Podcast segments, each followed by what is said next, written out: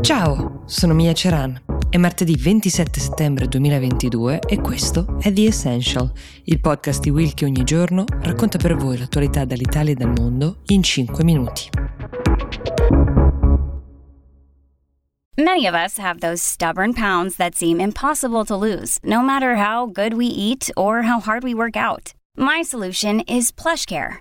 PlushCare is a leading telehealth provider with doctors who are there for you day and night to partner with you in your weight loss journey. They can prescribe FDA-approved weight loss medications like Wagovi and Zepbound for those who qualify.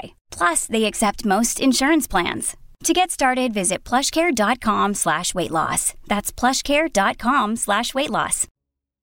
Dopo aver raccontato il risultato delle elezioni, quali step ci aspettano per la partenza effettiva del nuovo governo, questo l'abbiamo fatto nella puntata di ieri, sapendo quindi che diciamo la politica italiana in questo momento è molto presa da toto ministri e da altri impegni post-elettorali, vale la pena riaffacciarsi un attimo all'estero per segnalare qualche notizia dal mondo. Partiamo da una notizia che forse uh, non ci aspettavamo. Putin che concede la cittadinanza russa a Edward Snowden, l'uomo da cui nel 2013 sono partiti i famosi Wikileaks che hanno fatto tremare gli Stati Uniti, ma non solo, e lo hanno costretto a fuggire dagli Stati Uniti. Putin lo ha fatto firmando un decreto dopo che Snowden, che già viveva in Russia da ormai quasi dieci anni per sfuggire ai processi, aveva in realtà avviato le pratiche per la uh, richiesta della cittadinanza. In realtà pochi ricordano che Snowden e sua moglie, all'epoca incinta, avevano appunto loro fatto richiesta per avere la cittadinanza perché volevano essere sicuri, così avevano spiegato, di poter vivere insieme al loro figlio durante il periodo di pandemia, quindi avrebbero mantenuto la doppia cittadinanza statunitense e russa qualora fosse stata loro concessa. Aveva detto uh, Snowden, io e Lindsay resteremo americani, cresceremo il nostro figlio nei valori di quell'America che amiamo e non vediamo l'ora di poter tornare a casa nostra e riunirci con tutta la famiglia, ma il nostro desiderio è che ovunque viva nostro figlio possa sentirsi a casa.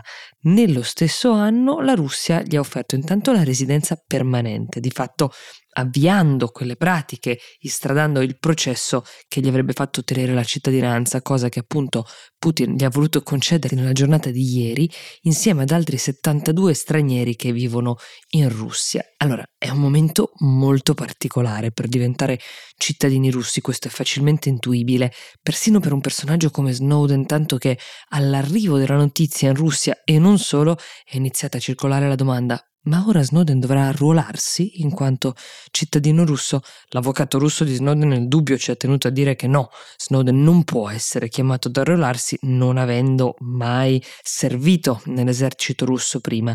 Snowden ha sempre tenuto un profilo piuttosto basso nei suoi anni di permanenza in Russia, ha più volte fatto sapere che però sarebbe disposto a tornare negli Stati Uniti qualora gli fosse offerto un processo equo e ha più volte criticato anche il Cremlino, soprattutto per i precedenti non proprio edificanti sul tema dei diritti civili, ma non ha mai commentato pubblicamente l'invasione dell'Ucraina, forse anche per cautela, visto che appunto era in corso questo processo per ottenere la cittadinanza. Ho perso fiducia nel fatto che condividere il mio pensiero su questo argomento possa essere utile ed è la ragione per cui smetterò di farlo. Questo lo scriveva su Twitter, era il 27 febbraio, tre giorni dopo l'invasione russa dell'Ucraina, solo qualche mese prima che Putin gli concedesse una cittadinanza forse un po' scomoda. Anche a Cuba si è votato domenica scorsa, però si è votato per la cosiddetta legge della famiglia, che è una serie di norme che permetterà ad esempio a coppie dello stesso sesso non solo di sposarsi ma anche di adottare dei figli.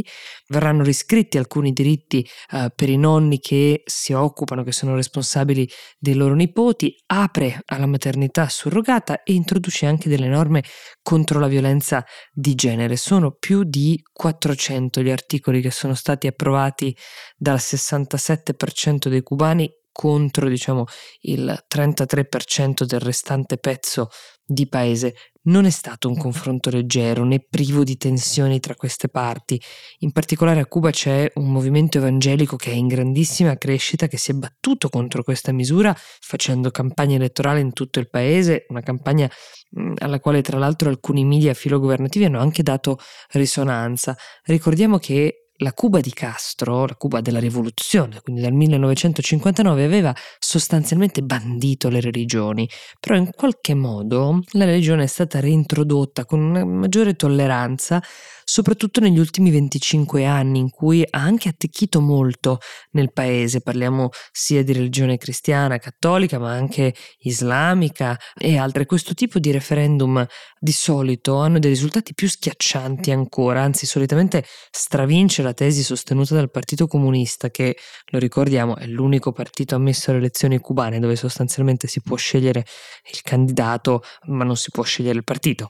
In questo caso le cose sono andate diversamente, come vi dicevo, il presidente Miguel Díaz Canel sosteneva la legge, pur con delle riserve, e una delle principali portabandiere di questa legge è stata Mariela Castro, nipote di Fidel, figlia dell'ex presidente Raúl, ma soprattutto direttrice del Centro Nazionale di Educazione Sessuale, da sempre figura di riferimento in termini di battaglie per i diritti civili. Però ecco che il paese, che oggi Cuba è diventata, è un paese abbastanza polarizzato su questi temi, quindi diviso, che però in ogni modo domenica scorsa ha deciso per una svolta che sarà, a prescindere, epocale.